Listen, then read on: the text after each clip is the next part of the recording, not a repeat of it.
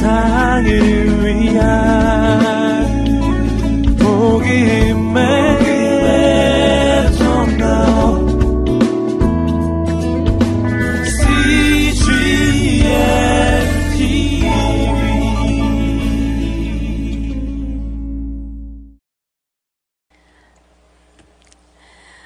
우리는 아, 한달 동안 사랑의 기술을 배우고 있습니다.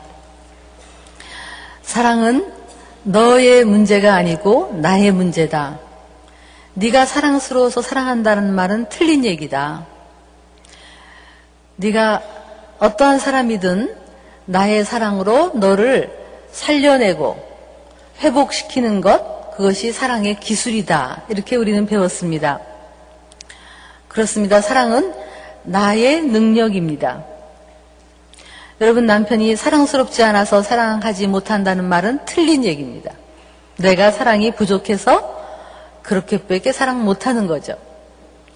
그래서 우리 지난번까지 어, 자녀 사랑의 기술을 공부하면서 사랑과 훈계의 밸런스 그래서 자녀를 정말 그 모습 그대로 내가 원하는 방향으로가 아니라 그 안에 숨어 있는 그 모습 그대로 살려내는 사랑. 그러기 위해서는 조건 없는 사랑을 해야 된다. 그래서 돈을 2만 원 잊어먹어도 2만 원하고 너하고 바꾸겠니? 성적이 떨어져도 성적은 떨어질 때도 있고 오를 때도 있는 거란다. 길게 봐라. 사랑해. 그렇게 우리 컵을 깨도 안 다쳤니? 사랑해. 그렇게 조건 없는 사랑. 그래서 내가 어떠한 일이 있어도 내 존재가 사랑받는다라는 확신을 심어주자. 그것을 공부했습니다. 그러나 또 한편으로는 그러나 권위가 없는 사람, 자기 자신이 권위 없는 사람이 아무리 사랑해도 그 사랑은 아주 우습게 여길 수밖에 없다. 그래서 진정한 사랑을 위해서는 내가 약간 엄해야 된다. 그래서 우리 자녀를 잘 키우려면 엄마가 약간은 위험이 있어야 되고 권위가 있어야 된다. 그래서 따스한 사랑, 단호한 사랑, 이거의 균형. 사랑과 권위의 균형을 갖추자. 우리 그렇게 공부했습니다. 자, 오늘은 우리 자녀가 태어나서부터 우리 부모를 떠날 때까지 그 발달, 발달에 가장 필요한 것이 무엇인가? 역시 사랑의 기술을 배우겠습니다. 제일 먼저 우리 자녀가 뱃속에 잉태됩니다.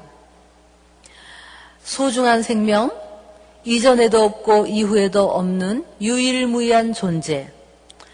태초 전부터 하나님은 예정하셨던 그 생명이 우리 안에 잉태됩니다. 제가 저번에 어, 수원 근처에 어느 어머니 학교를 갔는데 어느 어머니가 나이가 꽤 드셨어요. 한 마흔이 좀 넘으신 것 같은데 임신이 되셨대요. 근데 아이들이 벌써 컸고 그리고 남편이 요즘 실직을 해서 굉장히 어려운 상황인데 임신이 된 거예요. 남편이 너무너무 싫어한대요. 그래서 할 수 없이 어, 다음 주 중에 병원에 가서 아기를 어, 지워버리려고 계획을 세웠는데 이제 어머니 학교 오신 거예요. 그래서 거기서 우리가 같이 기도하면서 이렇게 생명의 소중함에 대해서 얘기를 했는데 그 어머니가 많이 우시더라고요. 끝나고 가면서 기도를 해달라고 그러셔요. 그래서 저하고 우리 몇 분이 그분에게 손을 얹고 기도했어요. 하나님, 이 아기를 살려주셔서 감사합니다. 이 아기 때문에 이 가정의 웃음이 회복되고 부부가 회복되고 축복받게 하여 주시옵소서 이렇게 기도하고 보내드렸어요. 그리고 저는 잊어버렸어요. 한 3년 흘렀던 것 같아요. 한 두 달 전에 제가 어느 교회에서 새벽 기도를 인도했는데 어떤 자매님이 저를 막 따라 나와요. 그러더니 저 기억하시겠습니까? 제가 기억이 안 나는데요. 저 그때 기도해 주신 그 사람입니다. 제가 딱 생각이 났어요. 첫 마디가 아기는요. 그랬더니 그 아기가 지금 3살, 4살이 됐는데 그 아기 때문에 10대 반항하던 애들이 가정으로 돌아와서 아기를 너무 예뻐하고 남편의 얼굴에 웃음이 생기고 그래서 그 가정에 그냥 꽃이 피고 그리고 하나님이 남편을 또 은혜를 주셔서 직장도 갖게 하고 이 아이 때문에 우리 모두가 회복이 됐어요. 제가 그날 돌아오면서 다른 거 하나도 안 생각나요. 그 아이를 살렸다는 것이 너무너무 감사해서. 여러분, 우리는 대부분 어머니입니다. 우리 속에 잉태된 어떤 생명도 우리는 죽일 권한이 없습니다. 요즘은 과학이 발달해서 1, 2주만 돼도 심장이 뛰는 것이 다 찍히고 손발이 있고 가장 많이 유산하는 시기인 두, 2개월 때는 이미 다 형성됐어요. 어쩌면 뱃속에서 아기는 엄마, 엄마, 날 죽이지 마세요. 라고 외쳤을지도 몰라요. 세상법은 바깥에서 죽이면 유아살인이고 뱃속에서 죽이면 괜찮은 세상법이지만 하나님은 다르십니다. 어쩌면 그 아기가 태어났으면 지금 우리 가정에서 정말 그 어느 누구와도 비교할 수 없는 유일무이한 하나님의 형상으로 이 땅에 기여하고 하나님이 쓰신 그 생명이었을지도 모르는데 아마 우리 중에는 어떤 연유에서든 그 아기를 포기하고 심장의 박동 소리를 끊어버린 그런 경험이 있는 분이 있으실 겁니다. 우리 지금 진행하기 전에 우리 잠깐 기도하기를 원합니다. 다 같이 눈을 감으시겠습니다. 우리 스탭들도 모두 눈 감으시고 저도 눈을 감겠습니다. 하나님, 이 땅에 지금도 위험에 처해 있는 그 소중한 생명들을 예수 이름으로 보호하기를 원합니다. 하나님, 우리들의 죄악을 용서하여 주시고, 그 죄가 다시는 우리에게 영향력을 미치지 않도록 십자가의 보혈로 우리 가정을 덮어 주시옵소서. 죄를 동이 서에서 먼 것처럼 옮겨주시고, 다시는 죄책감에 시달리지 않게 하시고, 이제 앞만 바라보고, 주님의 뜻에 맞는 삶만 살게 하여 주시옵소서. 회복시켜 주시옵소서.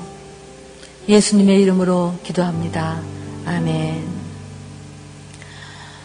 네, 그리고 뱃속의 아기는 엄마의 정서와 민감하게 아, 영향을 끼칩니다. 그래서 엄마가 소리를 지르면 아이의 피부색이 이렇게 긴장하고 색깔이 달라지는 것까지 요즘 다 찍힙니다. 그러니까 이게 뱃속에 있을 때 밖에서 우장창창 하면서 죽여라 원수야 이렇게 하면 아기가 다 그걸 느낍니다. 그래서 혹시 여기 지금 임신하신 분 혹시 한번 손 들어 봐 주시겠습니까? 현재 생명을 가지고 계신 분 손 들어 봐 주시겠습니까? 네, 잘 오셨습니다. 네. 어, 배에다 손을 얹고 아기야 나는 너를 사랑한다. 아기야 환영한다. 아기야 앞으로 잘 될 거다. 이렇게 어, 기도하시면서 그 아기를 맞이하시기 바랍니다. 그리고 우리 옆에 있는 분에게 한번 우리 축복할까요? 많이 나으십시오. 한번 축복하십시오. 많이 나으십시오. 네.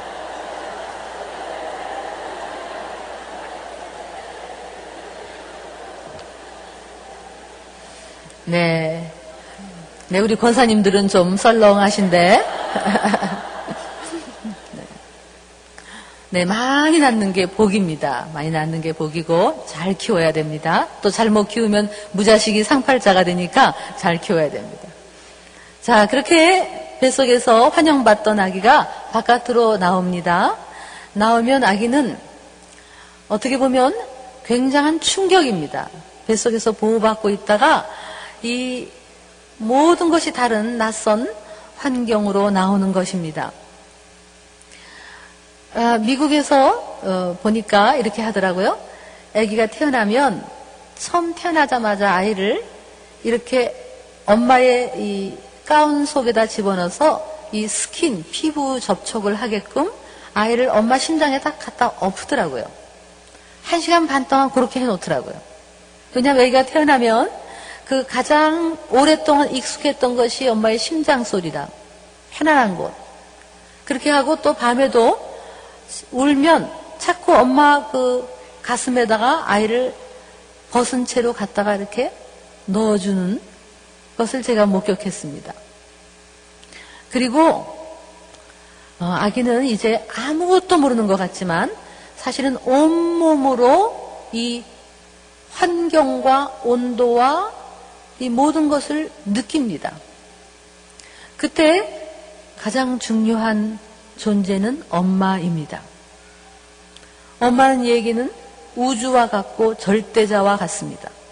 그래서 이론에 의하면 어릴 때 한 살 반, 두 살, 요 두 살까지, 크게 얘기하면 세 살까지 엄마가 얘를 잘 해주고, 그리고 얘에 반응해주고, 그리고 피부 접촉을 많이 해주고, 얘의 그 큐를 읽는다. 이게 무슨 아이가 찡하고 올 때 엄마는 알아요. 얘가 배고파서, 얘가 축축해서, 얘가 어때서 짜증 낼 때 그 엄마가 가서 그거를 잘 읽어주고, 어, 배고파서 그렇구나, 어, 오줌 쌌어. 이렇게 하면서 거기에 잘 반응해주면 얘는 나중에 어른이 되면 이렇게 느낍니다. 우리 엄마처럼 세상은 좋은 거야. 그리고 우리 엄마처럼 내가 힘들 때는 누군가 나를 위로해주는 사람이 이 세상에 존재할 거야. 그리고 나는 혼자가 아니야. 그래서 어, 믿어도 돼. 그렇게 네가 악착같이 살지 않아도 돼. 편안해도 돼. 그 세상 사람들은 나쁜 사람도 있지만 좋은 사람이 훨씬 더 많고 그 다음에 나중에 하나님을 믿게 되면 이렇게 자란 세 살까지 좋은 엄마를 경험한 아이는 하나님이 신실하시고 하나님이 나의 필요에 응답하시고 내 눈물을 닦아주는 하나님이라는 것이 잘 믿어집니다. 그냥 쉽게 느껴집니다. 그래서 세 살까지가 그렇게 중요하다고 말합니다. 제가 두 가지 질문합니다. 첫째, 여러분은 세 살까지 어떻게 지나셨습니까? 잘 기억 안 나시죠? 기억 안 나면 이렇게 생각하시면 돼요. 내 엄마는 어떤 엄마인가? 그래서 그 엄마라면 내가 세 살까지 이렇게 키우셨을 거다라고 짐작이 가잖아요? 여러분의 어머니는 어떤 어머니셨습니까? 내가 울면 와서, 얻고, 얻고, 어이구, 왜 이렇게 눈물이 나? 괜찮아, 엄마가 있잖아. 어이구, 배고파?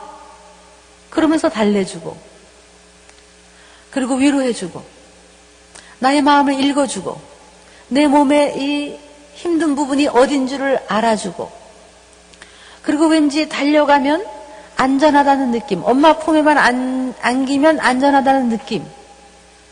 여러분 그런 어머니이셨습니까? 내 어머니들이. 그렇다면 여러분 아마 지금 성격이 굉장히 편안하고 딴 사람에게 굉장히 호의적이고 그리고 어, 별로 이렇게 방어적이지 않고 성격이 유순할 겁니다. 한번 두 분씩 보세요. 이분이 유순한가 아닌가 한번 보세요. 그러시면 여러분 어머니에게 감사하세요. 아, 내 어머니가 나를 그렇게 키워서 내 성격이 이렇게 느긋하고 유순하고 경계심이 없고 나는 편안한 사람이다. 자, 반대로 내 어머니가 어떤 사람이었을까? 혹시 여러분 어머니 중에서 내가 왜 우는지를 몰라. 도대체. 나는 배고파서 우는데 기저귀 갈아주고, 나는 축축해서 우는데 막 억지로 먹이고, 어떤 때는 잘해주다가 어떤 때는 못해주고, 본인의 짜증 때문에 굉장히 잘해주는 것 같다가 어떨 때는 짜증을 팍 내서 도대체 엄마가 오늘은 어떤 기분인지 알 수가 없어서 나는 항상 경계해야 돼. 항상 눈치를 봐야 돼. 언제 폭발할지 알 수가 없어. 그리고 내가 힘들 때 나를 위로해 줄 줄을 몰라. 야단치고 지적하고 비난하고 그리고 왠지 본인이 너무 힘들었어. 자기의 생존 때문에 나한테 미쳐 사랑을 흠뻑 주지 못했어. 혹시 그런 어머니를 가지셨던 분 계십니까? 그렇다면 여러분 마음에 상처가 있을 것입니다. 그러나 우리는 하나님의 그 사랑 때문에 우리 하나님은 딱 어머니 같은 분이시기도 합니다. 성경에 보면 젖 먹는 어미가 어찌 그 자식을 잊겠냐마는 혹 그들은 잊을지라도 나는 너를 잊지 않는다. 그리고 나는 너를 낳았고 양육했고 내가 너희를 키웠거늘 그러면서 굉장히 어머니 같은 위로하시는 하나님의 모습이 나옵니다. 그렇습니다. 여러분이 만약에 상처가 있는 분이라면 그 어머니 같은 하나님, 내가 울 때 위로해 주시고 함께 우시는 예수님 같은 그런 하나님을 충분히 경험하심으로 그 상처가 치유되고 회복될 수 있기를 바랍니다. 그래서 좋은 엄마는 일관성이 있어야 됩니다.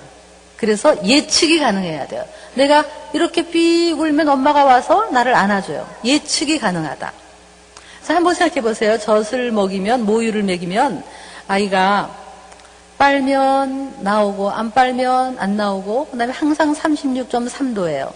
그래서 맛도 똑같고, 그래서 이제, 아, 내가 배고프면 그 모유를 먹으면서 굉장히 좋아요.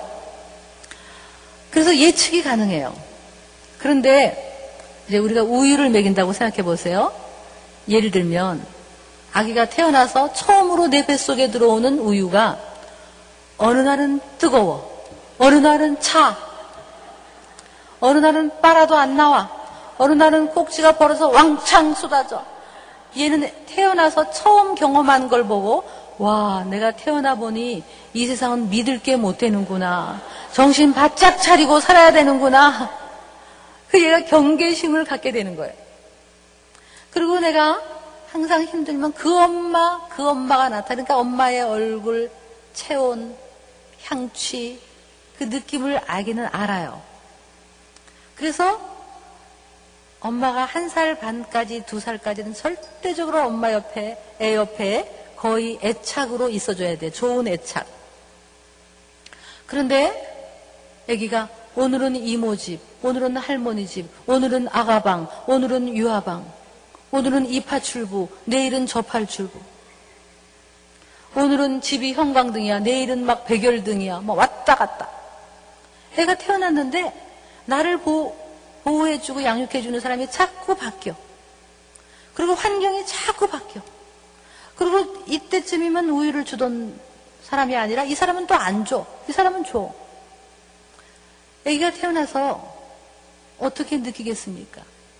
걔는 할 수 없이 아주 온몸으로 느껴요. 아, 이 세상은 좋은 곳이 아니구나. 그래서 나는 불안하고, 그러면 그것이 성격이 돼요. 경계심을 가지고, 그리고 이런 사람은 나이가 들어서 이런 거예요. 아, 이 세상은 왠지 잘못될 것 같아.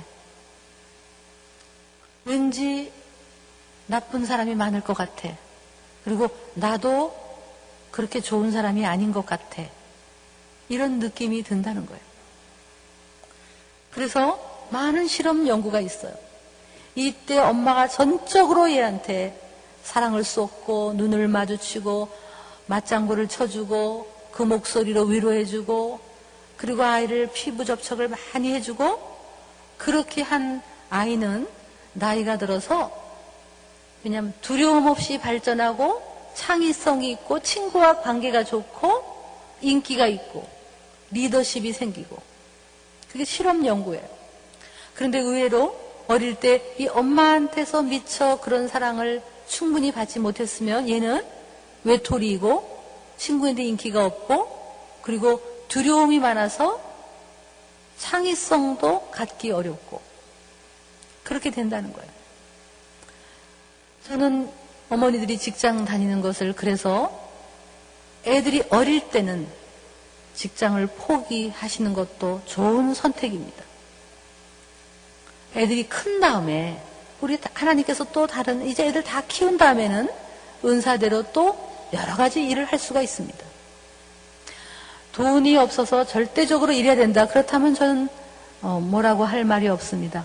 그러나 보다 좋은 차, 보다 좋은 집, 편안함, 내 경력 그것을 위해서 직장을 갖는다면 그분은 그것을 선택한 대신 큰 것을 잃는 것입니다. 아기는 어릴 때 엄마가 절대적으로 필요합니다. 그래서 한 살 반까지, 두 살까지는 엄마는 아이를 계속 끼고 있어야 돼요. 옛날에 뭐 안아주면 버릇된다, 손 탄다, 이거 다 거짓말이에요. 안아줘야 돼요. 힘들어도. 그리고 눈을 마주치고 자꾸 말을 해줘야 돼요. 옹알이를 할 때 옹알이를 계속 반응해주면 그러면 애는 더 옹알이가 많아져요. 그래서 아이를 무조건 사랑해야 돼요. 무조건. 그게 은혜예요. 하나님의 은혜. 그냥 예뻐도 사랑하고 안 이뻐도 사랑하잖아요. 애기일 때. 예뻐도 젖주고 안 이뻐도 젖주잖아요. 그게 하나님의 은혜예요. 애가 젖 먹으면서 엄마 내가 그냥 먹을 수 있어요. 천 원이라도 받으세요. 그런 애들 없죠? 그냥 먹는 거예요. 우리 하나님의 사랑도 그래요. 여러분 그냥 먹으세요. 괜히 하나님한테 내가 뭘 해주려고 하지 마세요. 그냥 우리는 어린아이예요. 제가 한 번은 지하철을 탔는데 어떤 엄마가 이제 아이를 탁 안고 있어요. 근데 제가 딱 보니까 이런 관점에서 보니까 아, 저 아이는 아주 엄마하고 잘 애착되어 있고 굉장히 신뢰 관계가 형성이 됐구나. 그 쟤는 지금 굉장히 안전하다는 느낌을 갖고 있고 성격이 편안해지겠구나. 아주 그림이 너무 예뻐요. 엄마하고 아이가 이렇게 있는데 참 예뻐요. 저도 예뻐서 이렇게 이제 편안한 마음으로 쳐다봤어요. 그런데 얘가 이제 엄마의 이 어깨 위로 바깥을 쳐다보는 거예요. 세상을 쳐다보는 거예요. 엄마는 뭐냐면 안전기지, 베이스 캠프예요. 그 엄마라는 안전기지가 편안해. 이 안에서 편안한데 이제 세상을 쳐다보는 거예요. 저를 바라보더라고요. 그래서 제가 세상을 대변하는 거니까 에비 그러면 안 되잖아요. 그래서 내가 까꿍 까꿍 그랬어요. 그래서 얘가 엄마 속으로 쏙 들어가요. 들어가다 좀 있더니 고개를 또 쏙 내밀어서 내가 까꿍 그럴 때 또 쏙 들어가요. 그 엄마라는 베이스 캠프에서 세상을 내다보고 들어갔다. 내다보고 들어갔다. 좀 있다가 제가 이제 귀찮아서 안 쳐다보는데 지가 자꾸 날 보고 색색 웃으면서 놀재. 그래서 내가 아, 저 엄마는 참 아이를 정말 잘 키우겠다. 편안하다. 안전하다. 그리고 일관성이 있다. 달래준다. 그런 느낌이 드는 거예요. 그게 좋은 어머니의 특성이에요. 여러분이 제 책을 갖고 오신 분이 몇 분 계시는 것 같은데 가지고 계시면 86쪽을 보시면 어, 여러분이 이 진도를 따라갈 수 있습니다. 자, 여러분 한번 생각해 보세요. 나는 엄마로서, 여성으로서 어떤 성품인가? 한번 생각해 보세요. 아이가 나한테 안전하다는 느낌, 편안하다는 느낌, 그리고 일관성이 있어서 예측이 가능하고 내가 힘들 때 나를 달려와서 위로해주는 그런 속성을 나는 가지고 있다. 자, 한번 자신있게 손 들어 보겠습니다. 나는 그런 속성을 갖고 있다. 예. 네, 자신있게 손 드세요. 네. 아예 고맙습니다. 네, 오늘 근데 한번 집에 가서 물어보세요. 아이들한테. 엄마가 그러냐 하고. 엄마가 편안하니? 네가 힘들 때 위로해 주니? 그리고 어, 네가 어려울 때는 나한테 달려올 수 있니? 나는 네 눈물을 닦아주는 사람이니? 그리고 나는 어, 예측이 가능하니? 아니면 도대체 엄마는 예측이 불가능해. 오늘은 기분이 좋은지 안 좋은지 한번 여러분 자녀에게 물어봤으면 참 좋겠어요. 그래서 한 살 반까지를 잘 통과해야 돼요. 제가 오래전에 그 입양하는 아이들을 데리고 그 요만한 6개월, 7개월 된 애들을 데리고 구라파까지 그 양부모한테 데려다 준 적이 있어요. 한 다섯 명의 아이를 데리고 갔는데 제가 아, 이 이론이 맞구나라는 거를 그때 깨달았어요. 세 명은 어, 위탁모, 대리모가 키우다가 7개월쯤 됐을 때 이렇게 우리한테 인수된, 인계된 거예요. 근데 두 명은 수용시설에서 자란 아이들이에요. 요즘은 수용시설이 아주 시설도 좋고 영양도 좋고 모든 것이 좋습니다. 근데 제가 걔들을 딱 안고 비행기에서 우유를 먹이고 데리고 가는데 세 명과 두 명이 확연하게 표시난 것을 느꼈어요. 위탁모가 키운 아이들은 그래도 누군가가 자기를 바라보고 웃고 그리고 어떤 양육자에 의해서 사랑을 받은 거예요. 그 아이들은 제가 딱 안으면 착 앵겨요. 그리고 뭘 하나 잡아 당겨요. 뭘 하나 이렇게 잡고 제 손가락을 잡든지 그리고 우유를 먹다가 탁 빼고 와 하다가 또 탁 먹고 씩씩 웃고 너무 사랑스러워요. 표정도 다양하고 그리고 좀 이따 삑 하고 울면 오줌 쌌다고 신호를 해요. 날 좀 갈아달라. 누가 있으니까 올 사람을 알기 때문에 너무 예뻐요. 그런데 수영시설에서 자란 아이를 제가 딱 안는 순간 이 아이가 이렇게 나를 거부해요. 뻗 튕기고 나한테 착 앵기지 않고 뻣뻣하게 뻗튕겨요. 그리고 눈을 마주치질 않아요. 그리고 우유를 먹여도 우유 먹는 양이 훨씬 그냥 먹는 동 마는 동 흘리고 착착착 빨아먹지를 않아요. 표정이 다양하지가 않아서 사랑스럽지가 않아요. 오줌을 쌌는지 안 쌌는지 나중에 보니까 똥을 쌌는데도 울질 않아서 얘는 기대하지를 않는 거예요. 내가 울면 누가 올 거라는 기대를 안 하는 거예요. 제가 그 아이를 보면서 너무 마음이 아팠어요. 이런 생각을 해봤어요. 만약에 그 양부모가 이런 걸 좀 아는 부모라면, 아, 얘가 이렇게 자라서 이런 상처가 있구나. 그러면 눈을 찾아서 눈을 맞추고 계속 사랑한다, 괜찮다, 그리고 계속 베이비 오일을 발라서 스킨십 해주고 안아주고 계속 일관성 있게 해주면 걔는 회복될 거예요. 그런데 만약에 그 양부모가 입양했는데 아이가 사랑스럽지 않고 표정이 다양하지 않으니까 또 사랑이 덜 갔다면 그 아이는 나이가 들어서 누군가하고 사랑의 우정과 사랑을 가질 수 없는 그리고 하나님이 너를 사랑한다는 것을 믿을 수 없는 그런 아이가 될 거예요. 그래서 제가 기도하고 사실 우리들이 봉사해야 될 것이 하나 여러 가지가 있지만 지금 그런 어떤 시설에 가서 봉사해야 될 것이 걔네들은 요즘은 너무 두 시간, 세 시간마다 손이 모자르니까 그냥 우유를 주겠죠. 우리가 가서 안아주고 눈을 마주치고 기도해주고 이런 사역을 해야 될 것 같아요.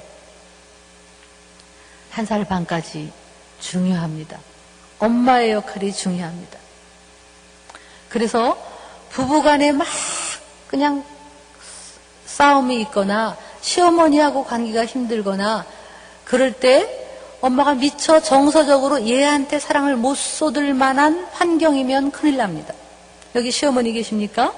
며느리가 아기를 낳았으면 아기를 위해서라도 며느리에게 절대로 스트레스 주지 마시고 편안하게 해주시고 될 수 있으면 찾아가지 마시고. 그리고 어, 아들에게 네 아내를 사랑해라. 네 아내. 이것이 손주를 사랑하는 길입니다. 오늘 우리 본문에 보면 예수님이 얼마나 겸손하셨으면 아주 마리아의 태 속에 태아로 잉태되셨어요. 가장 낮은 자리에. 그리고 태어나서 자라기 시작했어요. 키가 자라고 지혜가 자라고 예수님도 똑같이 발달 단계를 겪으셨어요. 분명히 마리아는 훌륭한 어머니였을 거예요. 하나님이 그런 마리아를 택했을 것 같아요. 그런 성품을 가졌을 것 같아요. 자, 한 살 반까지 예수님도 엄마의 젖을 먹으시고, 그리고 자라나셨어요. 그리고 예수님, 거기 성경 구절에 보면 이런 게 있잖아요. 마리아는 계속 예수님이 하시는 행동, 말 한마디를 마음에 두는 거예요. 아, 내가 성령으로 잉태한 내 아들. 나를 왜 찾으십니까? 내가 아버지 집에 있어야 될 줄을 알지 못하십니까? 이 말을 어머니는 마음에 두는 거예요. 여러분, 우리는 아이를 키우면서 아이를 바라보면서 이 아이가 앞으로 무슨 아이가 될까? 그것을 기대하면서 아이의 특성을 살피면서 그걸 하나하나 우리 마음에 둬야 돼요. 기대하셔야 돼요. 하나님의 사람이 될 수 있도록. 자, 한 살 반을 통과하면 조금 있으면 이제 얘가 걸음마를 걸어요. 걸음마를 걸었는데 이제 여태까지는 엄마가 나고 나가 엄마인데 처음으로 엄마 품을 떠나요. 이제 처음 떠나 걸음마를 두 걸음을 걷다가 넘어졌어요. 그랬을 때 얘는 난생 태어나서 처음 한 일이에요. 그때 심리학에서 이런 말이 있어요. 성공 경험을 해야 된다. 성공 경험. 요 세 살, 요때 성공 경험을 해야 된다는 거예요. 그래서 의기양양을 경험해요. 의기양양. 자, 보세요. 두 걸음을 걷다가 넘어졌어요. 그럼 우리 이렇게 해야 돼요. 와, 두 걸음이나 걸었어. 야, 잘 걸었네. 박수, 박수. 그럴 때 얘는 태어나서 처음 하늘에 대해서, 와, 내가 할 수 있다. 성공 경험, 의기양양. 그러면 나이가 들어서 나는 할 수 있다. 나는 뭐든지 시도할 수 있다. 라는 자신감이 그 성격에 쑥 들어가는 거예요. 근데 두 걸음을 갖다가 넘어지면 왜 이렇게 넘어지고 그래? 밥을 먹어도 두 숟가락은 들어가고 여덟 숟가락은 흘리죠. 당연하죠. 처음 하는 일이니까. 근데 와, 두 숟가락이나 먹었어. 숟갈질도 할 줄 아네. 그래서 성공경, 의기양양. 근데 왜 이렇게 다 흘리고 그래? 실패. 그럴 때에는 아, 나는 역시 아무것도 할 줄 모르는구나. 아주 초기 경험이기 때문에 더 강력합니다. 여러분, 우리는요, 뇌가 우리가 의식적으로 기억 못하는 게 많잖아요.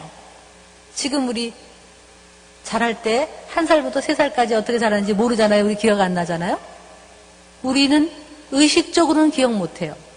그러나 우리 뇌는 기억하고 있어요. 그것이 나의 성격이 돼요. 저도 세 살까지 어떻게 자랐는지 몰라요. 근데 한 가지 아는 거는 제가 50년 6.25에 태어났어요.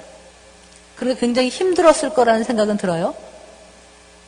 그런데 내 엄마를 생각하면 우리 엄마 친정 엄마 돌아가시고 안 계시는데 우리 엄마를 지금 생각하면 엄마 하면 지금 얼핏 떠오르는 게 뭐냐면 부들부들한 살이 느껴져요.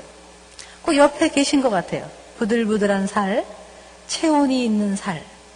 내가 이렇게 만지면 왠지 편안하고 그런 우리 어머니를 그렇게 내가 느껴요. 그래서 제가 이런, 아, 내가 1950년에 전쟁에 태어났지만 우리 엄마가 나를 많이 품으셨을 거다. 나를 달래줬을 거다. 그런 마음은 들어요. 그래서 제 성격이 좋은가 봐요. 그런데 그러고 나서 이 자신감이라는 걸 배워야 되는데 정말 애가 처음 태어나서 시도 아니라 손으로 뭐도 만져보고 만져보는데 이때 너무 안 돼, 안 돼, 안 돼. 애비, 만지지 마, 애비. 이렇게 하면 얘는 뭐를 해보지를 못하는. 좌절을 경험하는 거예요. 그러면 발전의 저해가 돼요.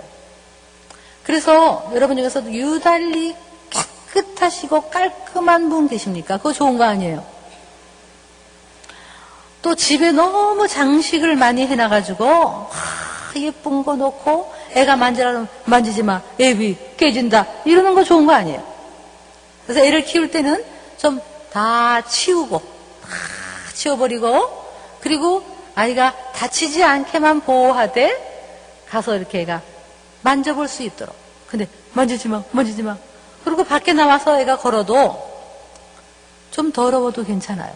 넘어지고, 의자도 만져보고, 벽도 만져보고, 그렇게 하면 나중에 이제 밥 먹기 전에 살짝 손 씻어주면 돼요.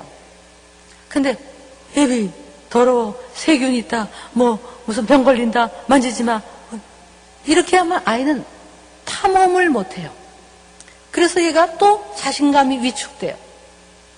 너무 깔끔해서 그냥 아이를 꼼짝 못하게 만드는 거 그거 좋은 거 아니에요. 제가 어, 미국에서 신학교에 있을 때 저희 학교 앞에 잔디밭이 있는데 너무 안전한 잔디밭이에요. 근데 어떤 전도사님 사모님하고 이렇게 얘기를 하고 있는데 애기 걸음마를 걸을 때 근데 저하고 얘기하고 있는데 거기 넘어져도 안전한 곳이에요. 그런데 이 어머니가 아이가 요만큼만 한 걸음만 나가려 그러면 이리 와 애비 가지마 이리 와 이리 와 계속 붙들어요. 그래서 내가 좀 사모님 가만 좀 내버려 두세요. 우리가 제가 보호할 테니까 가만 내버려 두세요. 그리고 두 걸음 떨어져서 아이를 이렇게 바라봤더니 조금 있더니 얘가 이제 막 돌아다니기 시작해요. 돌아다니는데 확 넘어졌어. 이 엄마가 또 갈라 그랬어요. 아유 가만히 계세요. 가만히 있으니까 지가 비집고 일어나요. 또 좀 이따 돌멩이를 딱 집어. 이 어머니가 막 달려갈라 그래서 가만히 계시라고요.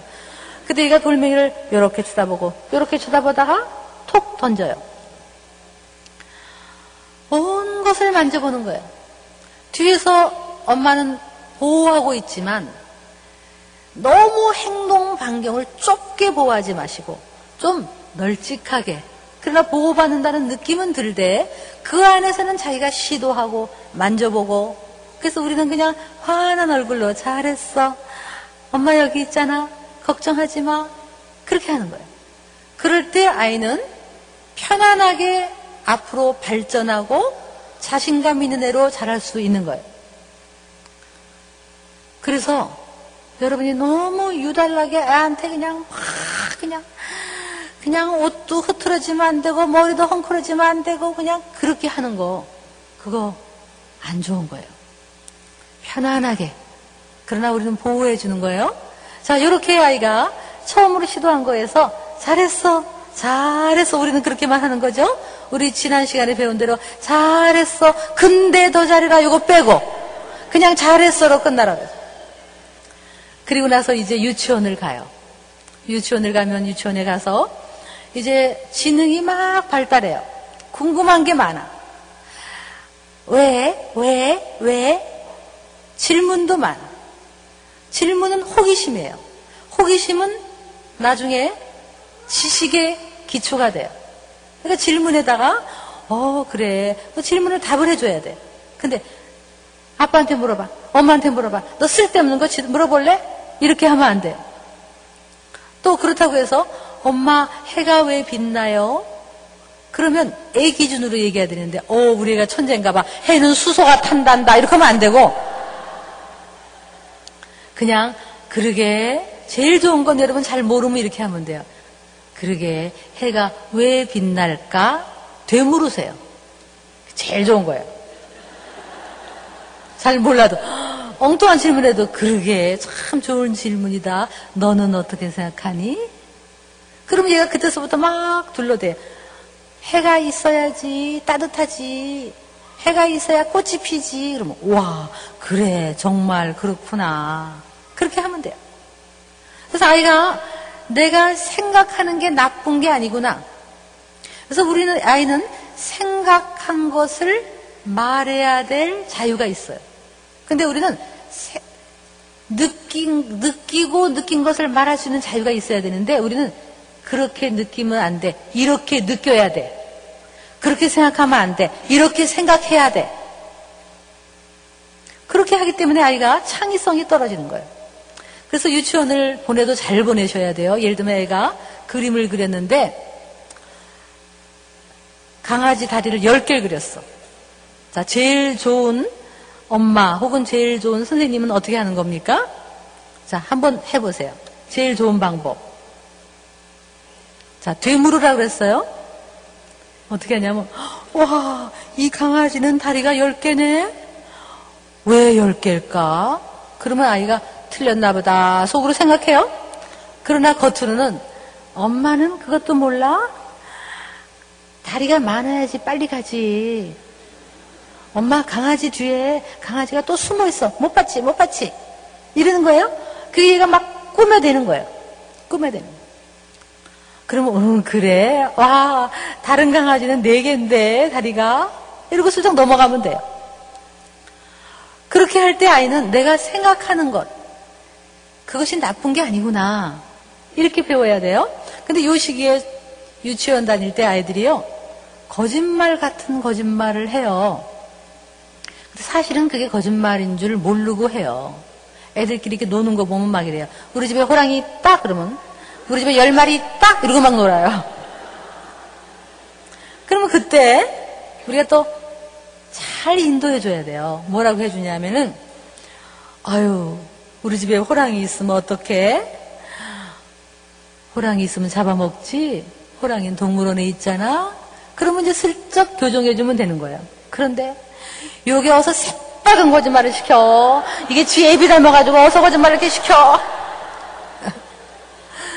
그러면 아이는 처음에는 거짓말인지 모르고 했다가 나중에는 어, 내가 정말 거짓말을 시키는 거 보니 나쁜 사람이구나. 이런 죄책감을 갖게 돼요.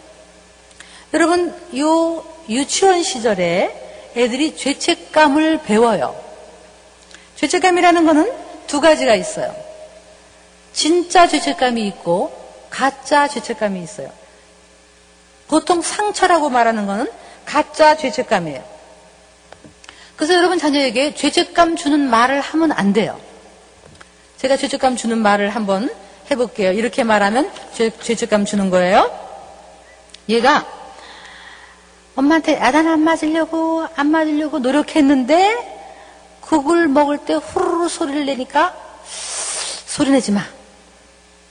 그럴 때 얘는 어릴 때 행동 반경이 좁아지면서 역시 나는 안 되는구나 이래요.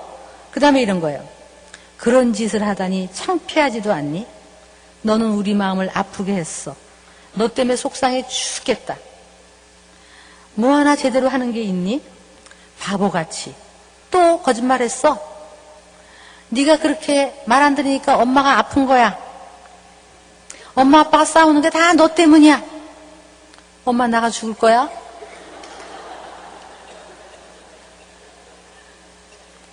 그러면 이런 말을 절대로 하면 안 돼요. 그는 아무 죄도 없는 아이한테 우리의 죄책감을 막 주는 거예요. 그러면 아이는 뭣도 모르고 나는 나쁜 애구나. 그래서 훈계를 할 때도 우리가 배웠지만 아이한테 죄책감을 주지 않는 훈계를 해야 돼요. 거짓말을 시켜도 거짓말을 시키는 거는 안 되는 거야 해야 돼요. 근데 연 거짓말쟁이 하면 안 된다는 거예요. 그래서 내가 설사 거짓말을 해도 나 존재 자체는 사랑받는다. 이렇게 돼야 돼요. 여러분, 애를 야단할 때도 빌어. 몇 대 맞아야 돼? 세 대. 세대 맞아도 되겠어? 더, 더 빌어. 그럼 잘못했어요. 죽을 죄를 졌어요. 그렇게 하시면 안 돼요. 그리고 지옥 간다. 그 소리 하면 안 돼요. 의외로 우리 아이들은요, 요 유치원 시절에 벌써 여러분이 이 공부를 하시고 나서 한번 지나가는 어린아이들, 다섯 살, 여섯 살 된 애들 바라보세요. 표정을 보면 알아요. 얘가 벌써 나는 역시 안 돼. 나는 엄마를 만족시킬 수 없어. 나는 나쁜 애야. 나는 우리 집에 어려움을 주는 사람이야. 나는 역시 벌 받을 사람이야. 라는 표정이 있는가를 보세요. 저는 가끔 어린애지만 그런 표정을 가진 애들을 봐요.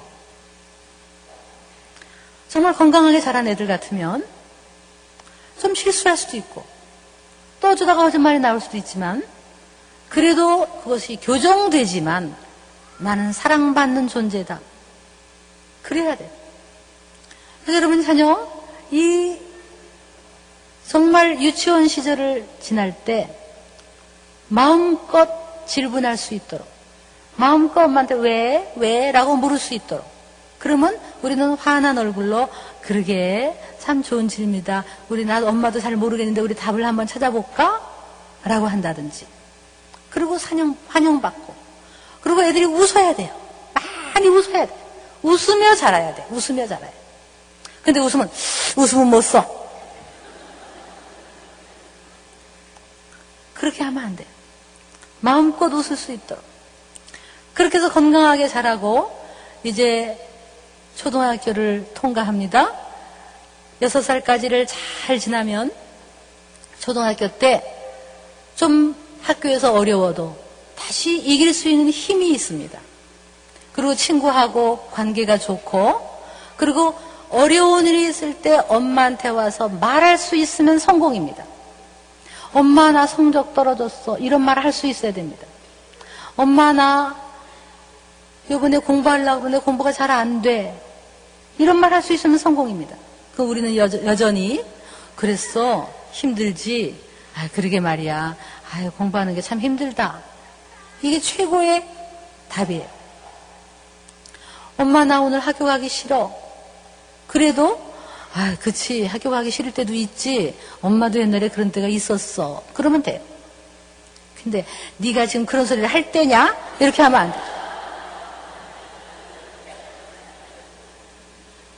우리 대화에 대해서는 다음 시간에 우리 다음 주에 대화에 대해서 공부를 하겠습니다. 어쨌든 우리 자녀는 어려운 시기를 통과하지만 어릴 때 잘 자랐기 때문에 어려움을 이길 수 있는 힘이 있고 어려움을 엄마한테 말할 수 있어요. 그러면서 우리 아이는 사춘기로 들어갑니다. 사춘기를 통과할 때 가장 중요한 것은 좋은 친구들을 만나는 것입니다. 여러분 사춘기를 통과할 때는 이상하게 엄마의 영향보다는 옆에 있는 친구 또 선배 내가 좋아하는 사람의 영향을 많이 받습니다. 그래서 이 발달 학자는 이렇게 얘기했어요. 청소년 시기를 위기다 그랬어요. 위기. 위기라는 얘기는 위험이 될 수도 있고 기회도 될 수 있다는 거예요. 정말 청소년 시기에 좋은 선생님을 만나고 좋은 선배를 만나고 좋은 친구를 만날 수 있다면 그 아이는 비록 과거에 상처가 있다 하더라도 친구 영향을 너무 많이 받는 시기가 청소년 시기예요. 그래서 여러분이 아이를 뭐 공부만 해, 공부만 해, 집에 있게 하면 안 돼요. 왜냐하면 얘네들은 친구가 절대적으로 필요한 시기예요. 외톨이로 키우면 안 돼요.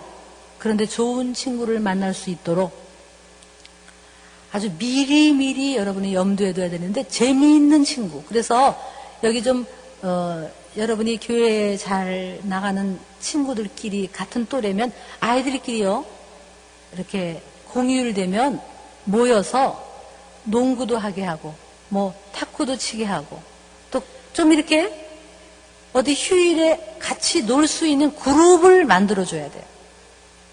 그것이 우리 아이들이 나쁜 쪽으로 빠지지 않을 수 있는 그런 좋은 방법입니다. 그래서 여러분 좋은 교회를 찾아서 특히 그 아이의 마음을 이해해주는 아이와 대화가 잘 되는 그런 교회 선생님을 만나면 성공이에요.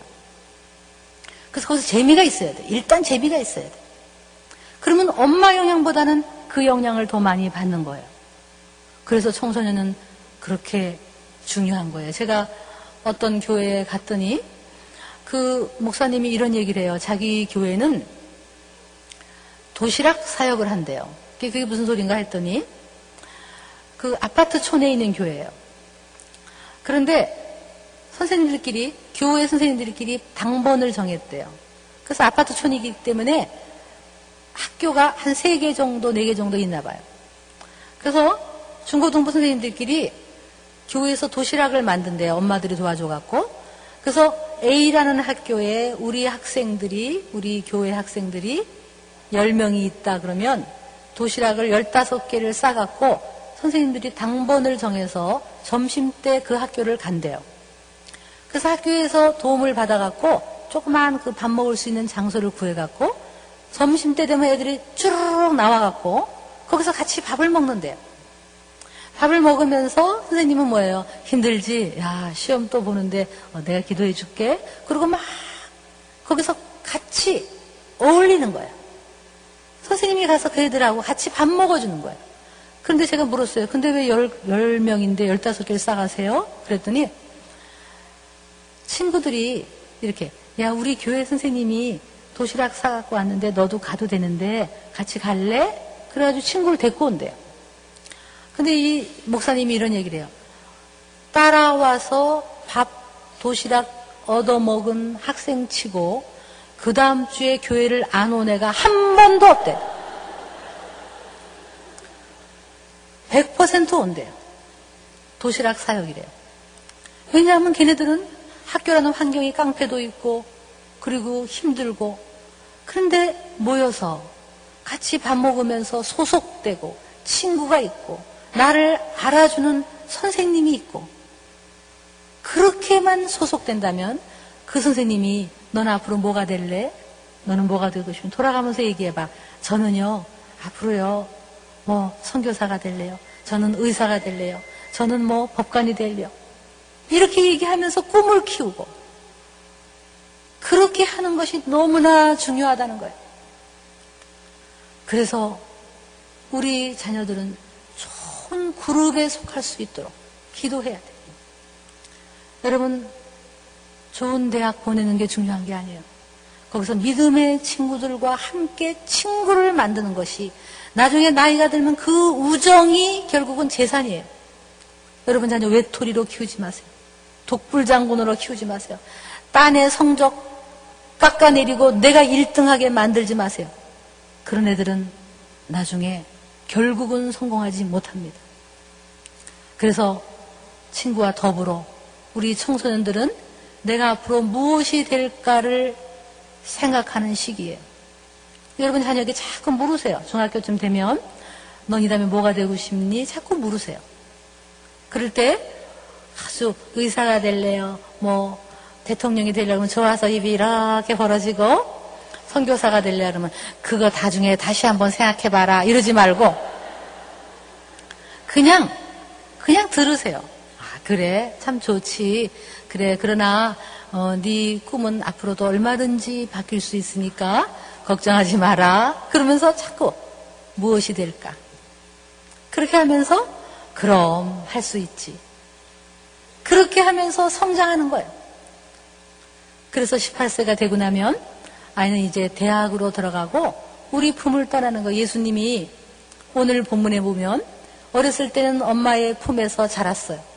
그런데 이제 때가 되어서 하나님의 아들의 길, 메시아의 길, 고난받는 십자가의 길을 가야 하는데 그때 성전에서 말씀을 배우고 말씀을 들으며 거기 있었을 때 예수님이 어머니가 와서 얘야 너 왜 여기 있었냐 왜 우리를 걱정시켰냐 그랬더니 예수님이 자기 정체성을 얘기해요. 나는 내 아버지 집에 속해야 될 사람이고 나는 이제 고난의 길을 가야 할 사람이라는 그 마음을 품고 엄마에게서 서서히 독립하는 것을 우리는 오늘 본문에서 볼 수 있습니다. 여러분 자녀는 자라납니다. 어릴 때부터 자랍니다.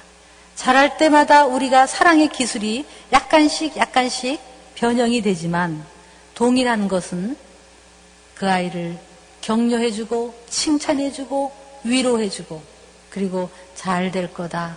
두고 봐라. 하나님이 너를 향한 놀라운 계획이 있으시다. 이렇게 해주는 그런 넉넉함. 이것이 바로 부모의 역할입니다. 조지 밀러는 18세까지 엄마, 부모님, 아버지 주머니에서 돈을 훔쳐서 도둑질하는 젊은이였대. 그러나 어느 날 10대 후반에 어떤 믿음의 사람들을 만나면서 그들의 영향을 받으면서 인생이 완전히 바뀌었어요. 우리는 이런 공부를 하면 한쪽 마음이 아파요. 왜? 이미 우리 아이들은 자랐고 내가 그렇게 못해준 것 같아서 마음이 아파요. 그러나 여러분 내 아이가 예수님을 만날 수만 있다면,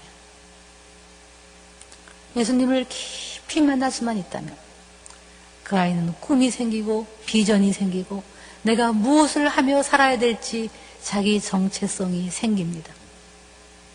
여러분이 자녀가 예수님을 만날 수 있도록 기도하십시오. 그리고 좋은 친구를 만날 수 있도록 기도하십시오.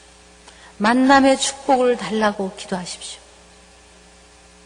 그리고 길게 보시고 우리는 여전히 그 아이가 힘들 때 위로해주고 달래주고 힘들 때 나를 향해 달려올 수 있도록 그리고 격려해주는 그런 어머니 이것은 불변하는 진리의 법칙입니다.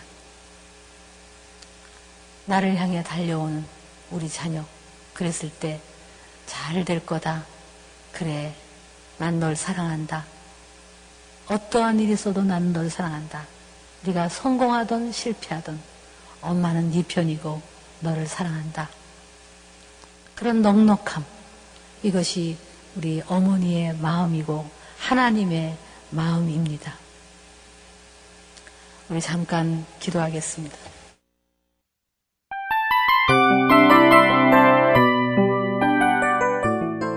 이 프로그램은 청취자 여러분의 소중한 후원으로 제작됩니다.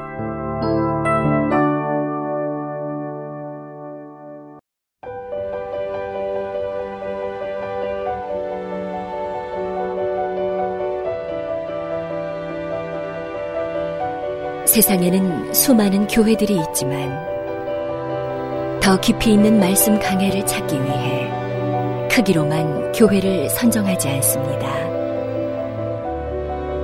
보다 좋은 영적 콘텐츠를 더 많이 나누기 위해 방송비를 받지 않습니다. 1년 365일 복음만 전하고 싶어서 우리는 광고를 하지 않습니다. 온누리의 복음을 땅끝까지 CGN TV와 함께 땅끝 성교사가 되주세요